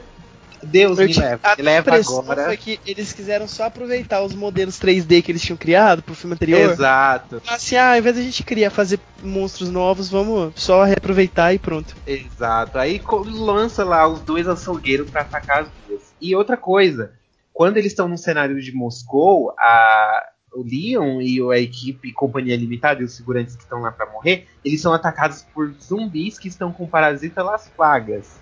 Que a, a Rainha Vermelha ela fala ativar parasitas Las Plagas. Uhum. Só que, inclusive, eu odiei a atriz que fez a Rainha Vermelha. Antes era um, um computador mesmo, inexpressivo. Essa é uma menina emburrada com cara de bunda. Ai, É, não sim, sim. Horrível. E aí ela ativa lá os zumbis com parasita Las Plagas e você que não jogou Resident Evil, você que está assistindo com a sua mãe, com sua avó, com seu tio, ele vai perguntar o que é parasita Las Plagas. aí você fala, assiste o filme que vai explicar. Que Não, não, não explica. Esse é o maior problema. Figurantes morrem durante esse ataque a Moscou. ah, e eles acabam se encontrando com- com- Enfim, a Alice acaba se encontrando com o pessoal, com, com Barry, que acabam encontrando um caminho lá pra entrada de novo é, da, da base. E no, mas no caminho, se eu não me engano, eles são atacados por um líquer gigante. Um líquer é, é o bicho da linguinha e tal. Ahn, Uhum. É isso mesmo? Se eu não me engano, eles são Não, atacados. no caso foi antes. No caso foi antes. Porque quando ela, ela vai pro cenário de Moscou pra salvar os figurantes. Porque já dois figurantes morrem lá em Moscou. Ela vai salvar o que sobrou. E aí ela. Depois eles voltam e vão pelos túneis. Aí só que Ah, lá em sim. Moscou eles são atacados pelo líquido gigante também. Que, Licker sobrevive. E agora ele tem duas. Gente, eu estou impressionado com a riqueza de detalhes que vocês lembram do filme. Porque, tipo assim, pra mim, essa, essa parte parece tão. Vaga. tão. Ela, vaga. ela eu- é, ela é. Eu tô realmente me esforçando pra me lembrar de detalhes que eu possa contar pra vocês. Esses minutos todos do, do filme não agregam nada na história. É só ação, ação e ação. Lembra o problema que a gente falou do terceiro filme? Que é um monte de coisa que não agrega nada e nada acontecendo, e no final vai lá e adiciona alguma coisa na história? É, Esse filme é muito parecido com isso, só que é tipo um Uhum. É monte de cena de coisa. ação que não agrega nada. Se você cortar tudo aquilo e só colocar o final, tipo, do filme, pronto, você já, já viu o que tinha que ver do, do quinto filme. Eles conseguem chegar lá no, lá no elevador que eles iam explodir a base da Umbrella, né?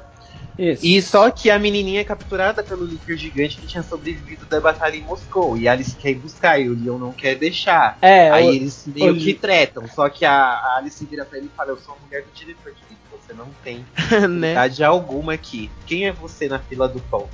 Aí ela aí ele pega e fala, beleza, aí ele sai da frente e ela vai buscar a menina. Só que aí chega a Jill, chega a companhia limitada e começa a metralhar eles. Nisso, é, a Jill, a Alice, no caso, ela sente uma, a dorzinha lá no abdômen de novo, sabe? Que tá uma dor. E ela lá fazendo as piruetas dela.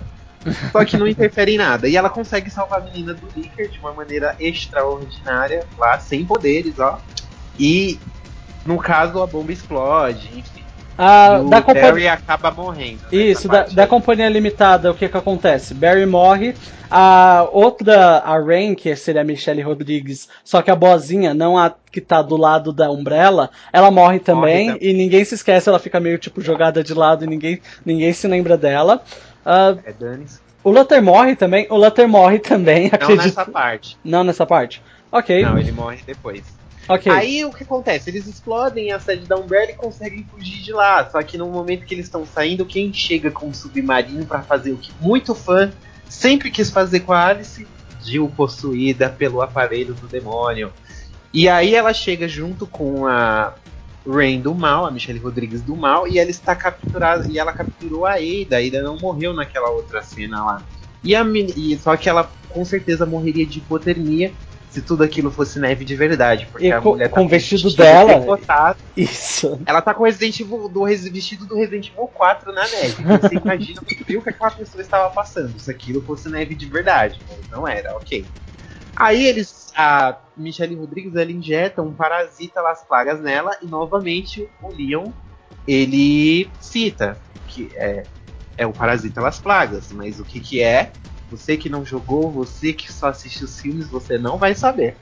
Então aí ela fica super fodida, poderosona, que Ela vira até Alice. a fala dela, ela, ela vira Alice. Ela vira Alice.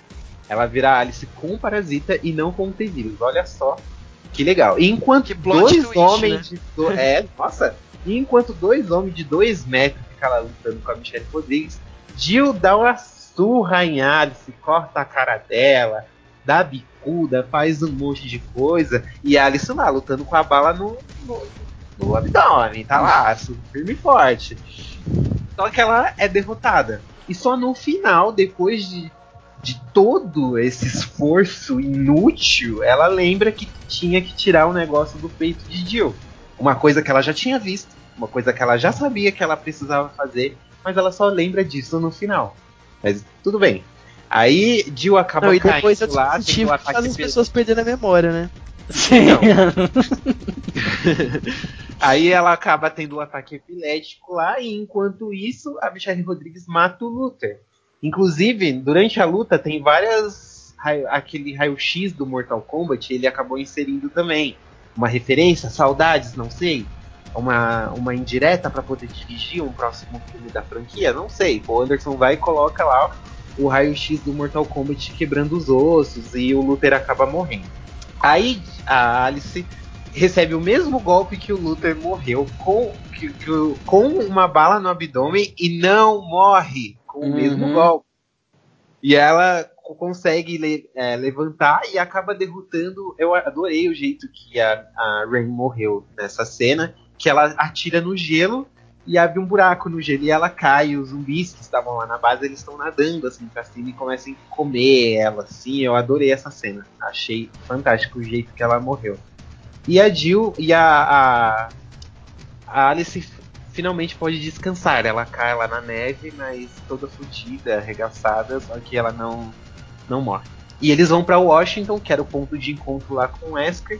O Wesker ia contar pra ela qual é essa famigerada arma, o que, que é essa arma que ela sabe que ele vai, vai poder ajudar a humanidade. Espera, mas a Jill. A Jill, ela. Ela virou do boazinha então? É isso? É, a Jill, pelo o que a gente pode entender é que é, era um outro, era um dispositivo um pouco diferente que estava no peito dela, porque ela não perdeu a memória. Sim, Logo quando ela acorda, ela já sabe o que, ela tá, que ela tinha feito e tudo. E inclusive ela fica super feliz de ter visto a Alice. Aí a Alice pergunta, amiga, o que, que aconteceu com você? Tipo, já se passou cinco anos, gata. Onde você tava? não, ela não quer saber disso. Ela, tipo, só que foda-se. Você apareceu do nada e tá tudo ok pra mim.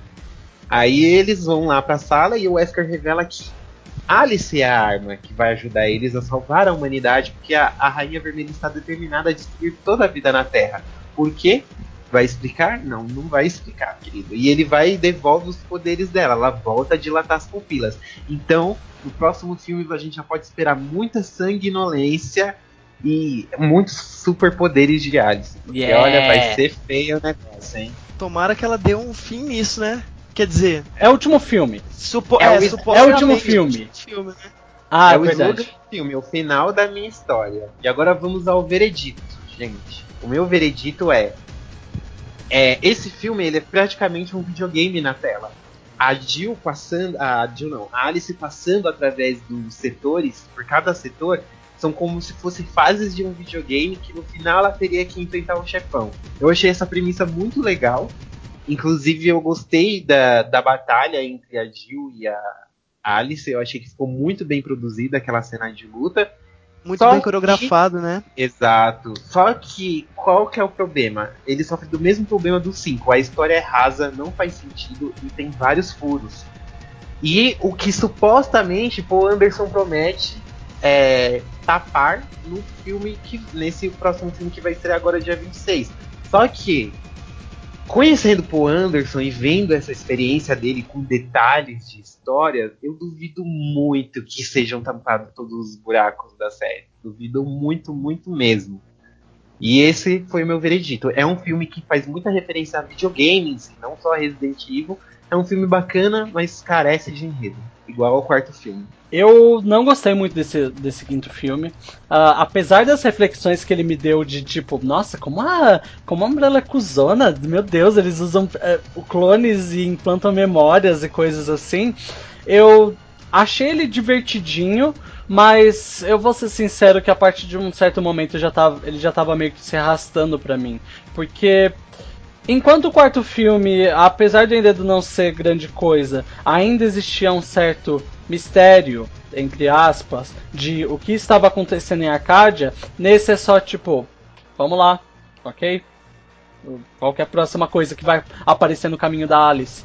E eu não sei, eu não, eu não consegui ficar muito atento ao filme. Eu realmente foi ok para mim. Não foi o pior da série, mas foi ok. É, eu acho que esse filme foi tipo o ápice de, do, da exaustidão da, da franquia no cinema. Você consegue perceber em vários momentos que já tem muita coisa sendo reutilizada, tanto em questão de de efeito especial, por exemplo, os, os Executioners lá. Uhum. O laser, o laser aparece de Sim. novo. Uhum. Pela é, então. terceira vez, eu acho, aparece no filme. Terceira vez. É, então, eles estão começando a reutilizar muita coisa.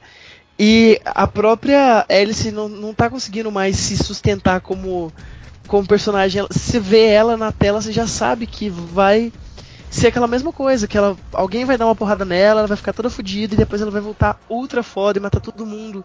Sabe? Chegou naquele ponto que você fala não, apenas não.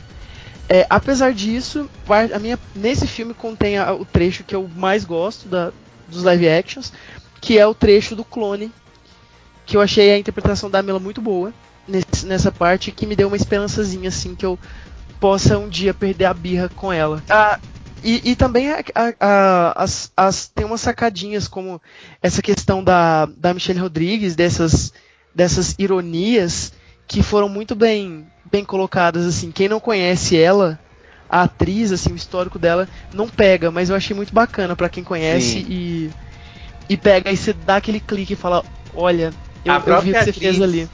A própria atriz, a atriz dava entrevista na época do filme falando que o que ela mais odiou foi correr de salto, que ela não usa salto. E o Paul Anderson colocou ela como uma patricinha, sabe, no filme. E eu, eu, acho que eles até podiam ter explorado mais. Eu achei que essa personagem dela, Patricinha, apareceu pouco podia ter explorado mais isso. E, não, e ela morreu repentinamente, né? Eu já disse uh, para vocês, eu gosto muito da Michelle Rodrigues, eu acho ela uma excelente atriz e eu fico muito feliz quando os filmes aproveitam bem ela. Porque normalmente em filmes ela não fica viva até o final e muito raramente ela faz muito faz muito para contribuir para o filme. Ela é um personagem que. Uma atriz, na verdade, que não aproveitam. Não, na verdade eu acho que ela é até muito bem aproveitada. Eu acho que o problema principal é que ela faz o mesmo papel em todos os filmes. Ela sofre da síndrome do mesmo papel, sabe? Você não vê a Michelle Rodrigues fazendo um drama, por exemplo. Não. Fazendo uma dona de casa que apanha do marido. Ela nunca vai fazer um papel desse. Né? não é nem o perfil Até dela. Porque o marido, o marido dela vai morrer na primeira cena. Um... Exato, ok. Exato. Então o seu veredito é. É o. O meu veredito? Eu? É. Ah. Não, do Danilo. Um, eu não é meu favorito, uh, mas ele é bem melhor que o terceiro, que o quarto. Uh, não, terceiro não, que o quarto não. Bem melhor que o terceiro e o segundo, mas com certeza não é meu favorito. Ok, vamos agora a algumas curiosidades rápidas aqui sobre o Retribuição. O Paul Anderson, naquela questão do, da ligação dos sonhos, do clone, de criar uma, um ambiente ali artificial, ele se inspirou muito em A Origem, no filme Inception, com Leonardo uhum. DiCaprio, e o Westworld, não a série, né, gente? Que a série em 2012 não existia, mas para quem não conhece, o Westworld é um livro que foi adaptado para o cinema nos anos 70. Então, essa série é tipo baseada num livro, mas já existia um negócio do livro que era filme, entendeu? Uhum. É, é meio complicadinho assim essa linha do tempo, mas é por causa disso. Novamente foi filmado em Toronto, porque o Canadá é o país dos filmes, que é tudo mais barato. E ocorreu um acidente grave lá no, até na, no, no set de filmagem que é, os, o, uma plataforma lá despencou no segundo dia de filmagem e acabou ferindo 16 pessoas no set. A equipe de resgate falou até que foi difícil é, distinguir o que era sangue verdadeiro de que sangue falso, porque o pessoal estava todo caracterizado de zumbi. Então foi uma confusão sem tamanho. Eu acho que isso já era um sinal para não fazer mais filme. foi um sinal divino. Hum. E agora a gente vai finalizar esse podcast falando as nossas expectativas e o que saiu agora, fazer um resumo assim, de tudo que vai ter agora no último filme da saga, que sai dia 26 de janeiro, Resident Evil, o capítulo final. I can't remember much before all this started. Sometimes I feel like this has been my whole life. Running.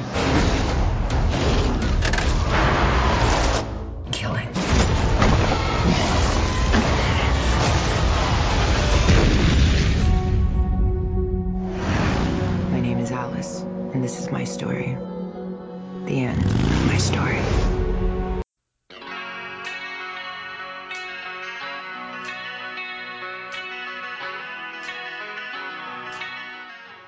Bem, eu.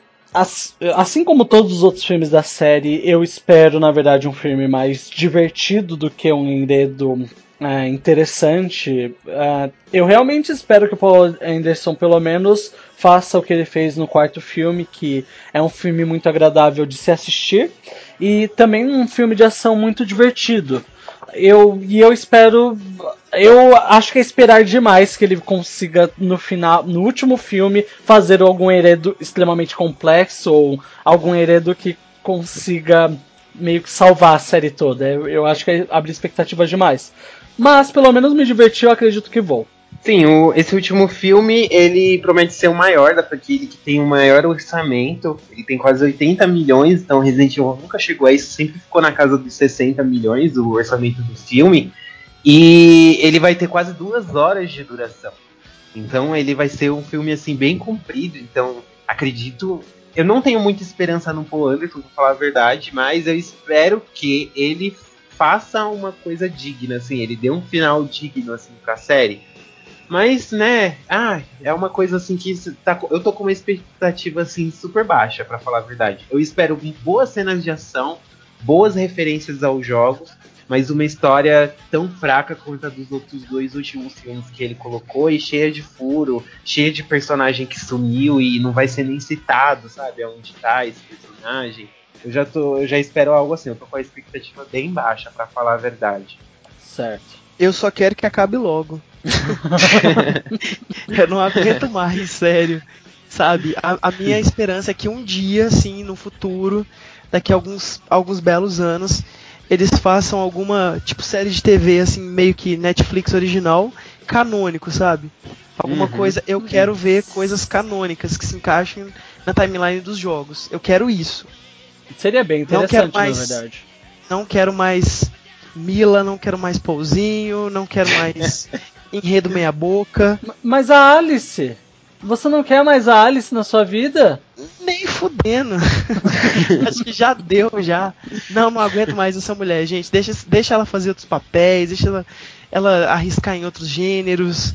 Não, apenas não. Acho que já tá bom já. Pois é, tá aí o, as expectativas de Marcos Pereira. Mas você, pelo menos você vai assistir no cinema ou você vai esperar sair em DVD? Ah, com certeza vou esperar sair em DVD. Poxa, Você não vai nem arriscar e ver, Assiste ver com a gente uma... no cinema. Vai com a gente no cinema assistir. É dia 26, né? Vai estrear dia 26. Isso. Eu não vou na, na estreia, tipo, mas. Eu tô em São Paulo, eu tô em São Paulo na semana. Pode ser, pode ser. Pode ser. Vamos assistir então. Bora, bora lá e a gente já faz já o veredito lá no cinema do que, que a gente viu depois. E antes de falar um pouco mais sobre as curiosidades, eu achei importante a gente ressaltar aqui que tudo que a gente falou durante esses podcasts é só uma questão de opinião mesmo e de gosto. É, e o Resident Evil ele tem um mérito, muito grande, porque ele está no Guinness como a adaptação de jogos para cinema que possui mais continuações.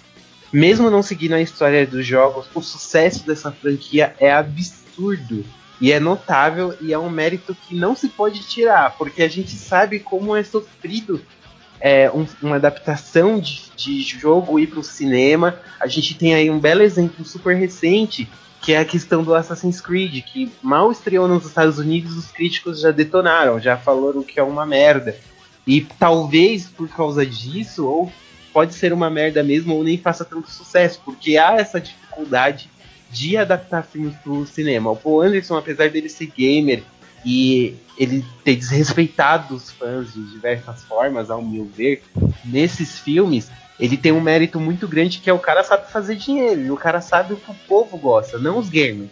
Uhum. Ele sabe o que o povo gosta. Então, ele é um cineasta assim, de respeito nesse quesito, especificamente. Então, vou botar aqui um- umas palminhas para Resident Evil por todos esses méritos que eu falei, que ele merece realmente na questão dos filmes. Ok? Então, palmas para os filmes de Resident Evil.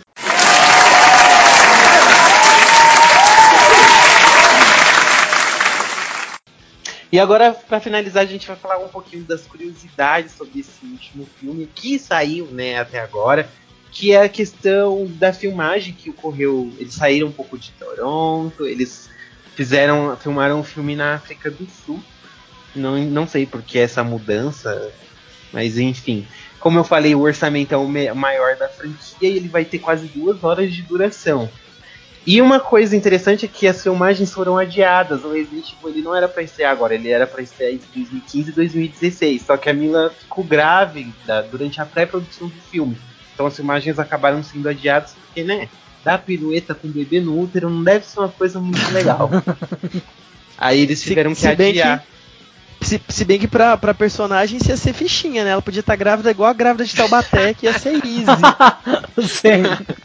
Verdade. Se a Alice em si, a personagem estivesse grávida, não ia interferir nem em nada. Mas uma Mila, atriz, pessoa Né? humana, como diz a Dilma, ela n- realmente não ia conseguir dar conta do recado. e vocês perceberam que novamente a atriz que faz a Rainha Vermelha mudou nos trailers?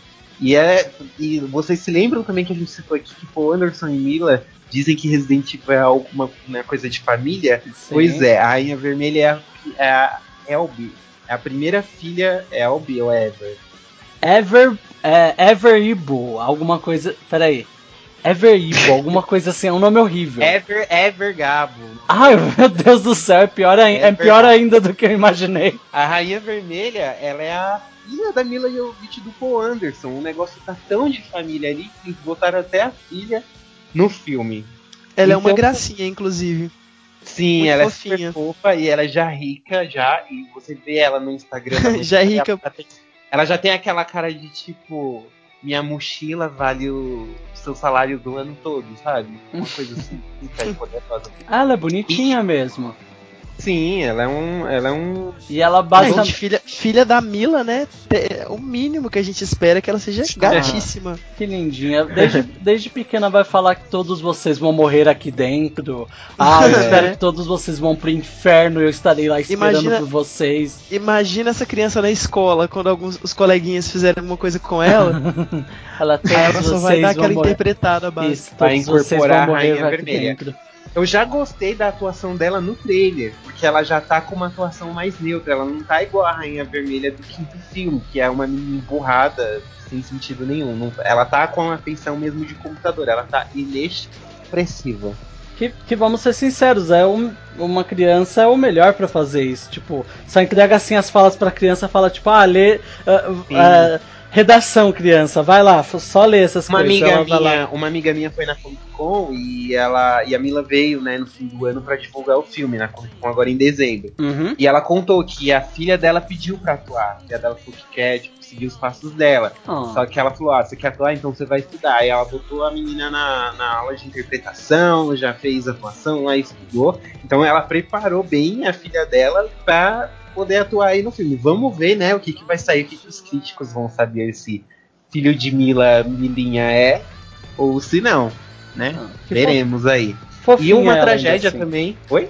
Fofinha ela ainda assim. Sim. E uma tragédia aconteceu durante as filmagens. A dublê da Mila Jovovich, a Olivia Jackson, ela sofreu um grave acidente de moto e ela teve que amputar um dos braços. Hum. Ela era a melhor dublê que tinha, tanto que a Mila já deu entrevista falando que ela nem entendeu como que esse acidente aconteceu, porque a cena que ela foi gravar era uma cena simples, sabe aquelas cenas que ela vai andando de moto e a câmera só acompanha? Sim.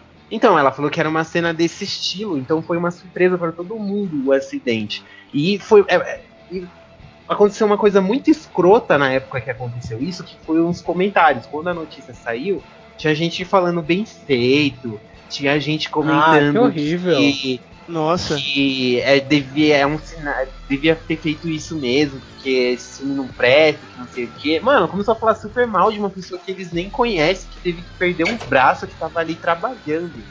E É, isso uma tipo, é, é podridão ataque pessoal, internet, né? Então, É, isso é podridão da internet. Então, e, e a pessoa nem pesquisa, porque ela também foi dublê no, no Mad Max, Estrada da Fúria. E, tipo, Sim. ela não, não, não era só, mi- é, tipo, ah, eu sou a dublê personal da Mila, alguma coisa assim. Ela tinha Sim. vários outros trabalhos e aconteceu... Ela era a melhor do ramo, tanto que, ó, não, não sei se eu já falei isso agora, eles tiveram que substituir ela por três outras dublês. Pra poder Uhum. fazer as cenas perigosas. Porque ela era melhor, as outras dublês não davam conta sozinha. Ah, né? E, e é muito chato isso, se você faz isso, você é um babaca, parabéns, você ganhou o troféu de trouxa do ano. Porque não é porque você odeia alguma coisa que você tem que ficar desejando essas coisas para as pessoas que você não conhece. Sim, o podcast do Game Over também tem lições de vida. E a última curiosidade é que o filme já estreou no Japão. Ele estreou dia 23 de dezembro, que é a terra natal do jogo, né? Então o Anderson, sei, quis fazer uma média lá, quis fazer uma, uma coisa, então acabou estreando lá primeiro. Não adianta você procurar links piratas que você não vai achar, porque eu mesmo já fiz isso para poder assistir o filme antes de fazer o podcast. Eu tentei, só que eu não consegui. E enfim, é isso, gente. A gente vai ter que esperar agora até o dia 26, que é a data de estreia do filme aqui no Brasil. Bem, pessoal, a gente vai ficar por aqui. É, espero que vocês tenham gostado desse podcast. Mandem mensagem pelo, pelas redes sociais pra gente com suas opiniões, o que vocês, quais são as suas expectativas referente ao próximo, o próximo e aparentemente último filme da série. É, barra Game Over Blog. É, Twitter, Facebook, tudo é barra Game Over Blog, é só colocar. Ah, também podem entrar em contato com a gente por e-mail, contato arroba gameover.com.br e É isso. Hum. Marcos, agora é você, dê tchau para os nossos ouvintes. O Dado chegou a deixar no último episódio. Tchau. Não, é isso aí, pessoal. Sigam a gente nas redes sociais, interagem com a gente lá no Facebook, no Twitter. Estamos lá para trocar ideias com vocês. Pois é, a gente vai ficando por aqui. Um beijo, um abraço e até a próxima edição. Até.